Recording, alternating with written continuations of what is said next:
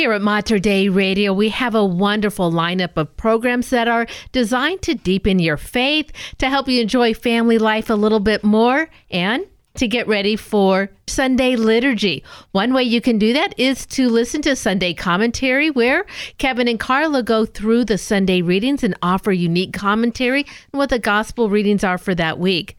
Another and more relaxing way to maybe prepare for the weekend is to listen to the beautiful episode of The Glory of the Mass. Every week, Terry Ross puts together a beautiful lineup of music designed to help you appreciate more the beautiful music in the sacred liturgy. Terry is joining me today to give us a preview of episode 202.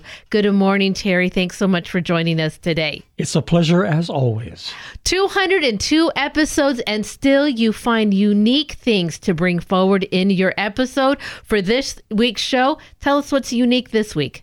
Well, a couple of things are unique. First of all, we're having a Mass by Josquin des Prez, which is not particularly unique to this show. I've had many Masses by Josquin here, and in fact, during the month of July, all the regular ordinary masses are by Josquin.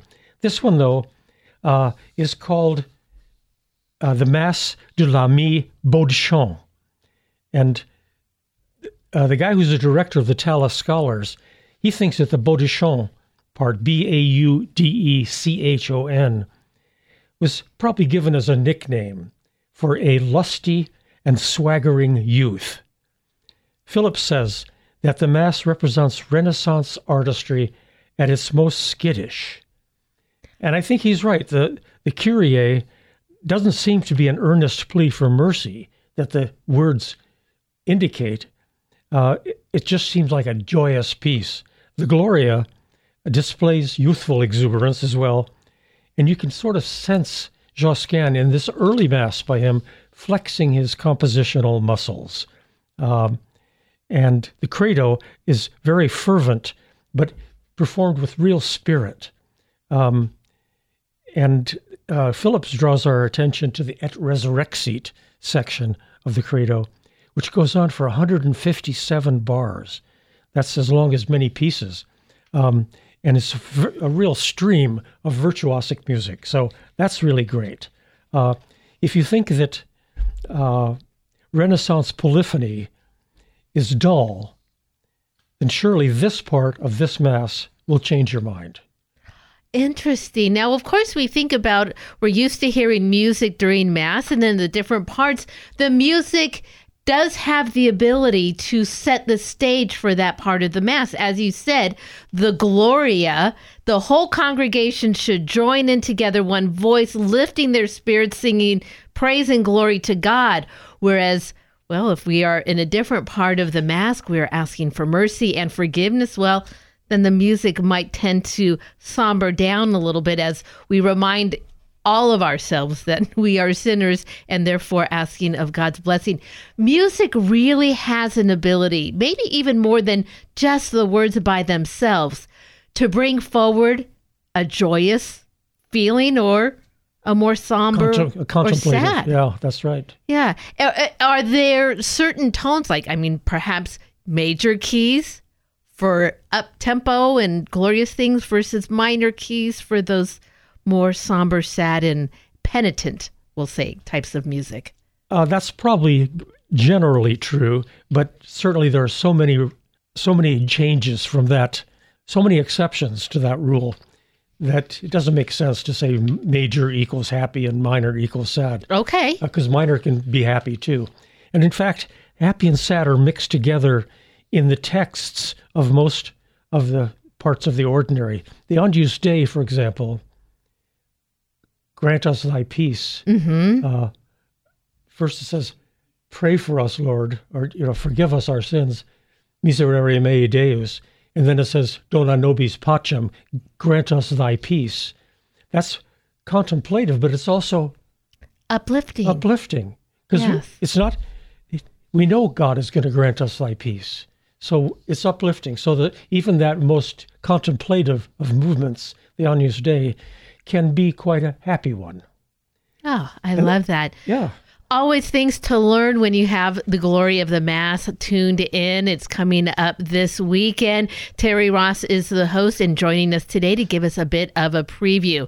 Now, you also have some new composers that you've not featured before. And as we usually do, Terry, when you join us, we listen to a little piece of music that people will listen to in this week's episode. Tell us about Johann Hugo von Wilder. Hugo von Wilderer, that's W I L D E R E R, uh, lived about a, a, generation before Bach, Johann Sebastian Bach. And during his lifetime, he was known as a composer of operas, oratorios, and cantatas. We're going to hear a motet by him, which is the gradual of the of our mass, Custodi me Domine, Keep Me, O Lord. Um, this is the first time I've ever played von Wilderer's music on the Glory of the Mass. And there's another composer, uh, even later than von Wilder, who's actually uh, an 18th century composer named Giovanni Benedetto Platti, P L A T T I. He was a contemporary of Handel's, and we'll hear a piece by him uh, uh, for the Alleluia. So the Gradual and the Alleluia are sung by two completely new composers to the glory of the Mass. Well, I like that. So here is the piece of Johann Hugo von Wilderer, Custodi me Domine.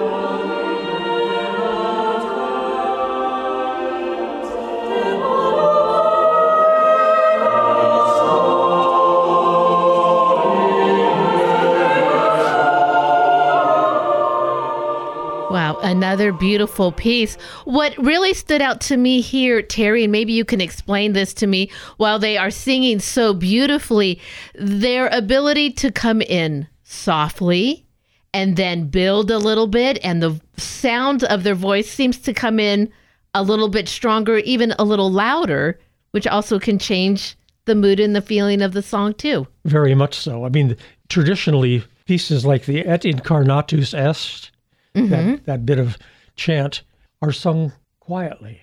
And at Resurrexit, on the other hand, and is, is uh, bold and loud as a general rule. And the play, the singers can, you know, sing loud or soft. They can even get louder and get softer while yeah. they're singing, just like you can like you can do on an organ, for example. Well, a beautiful choir master can just lift a congregation just all that much closer to heaven. There's one more interesting thing in this program, and I have a piece that's neither an instrumental piece nor a sung piece. It's traditionally a sung piece, uh, namely uh, the beautiful Communion proper. It has a wonderful text, Passer invenit sibi domum. The sparrow has found herself a home, and the turtle dove a nest in which to lay her young. Very lovely text. But I have this not sung, uh, but performed by a group called the Classical Meditation Players, and they play this melody on the vibraphone. What now? What kind of instrument is that? It looks like a xylophone, except it's a, it's electrified. Okay. Uh, yeah, and uh, it's used a lot more in jazz than in classical music, uh, but it's a very beautiful instrument, and so we get to hear the vibes played a little bit here too.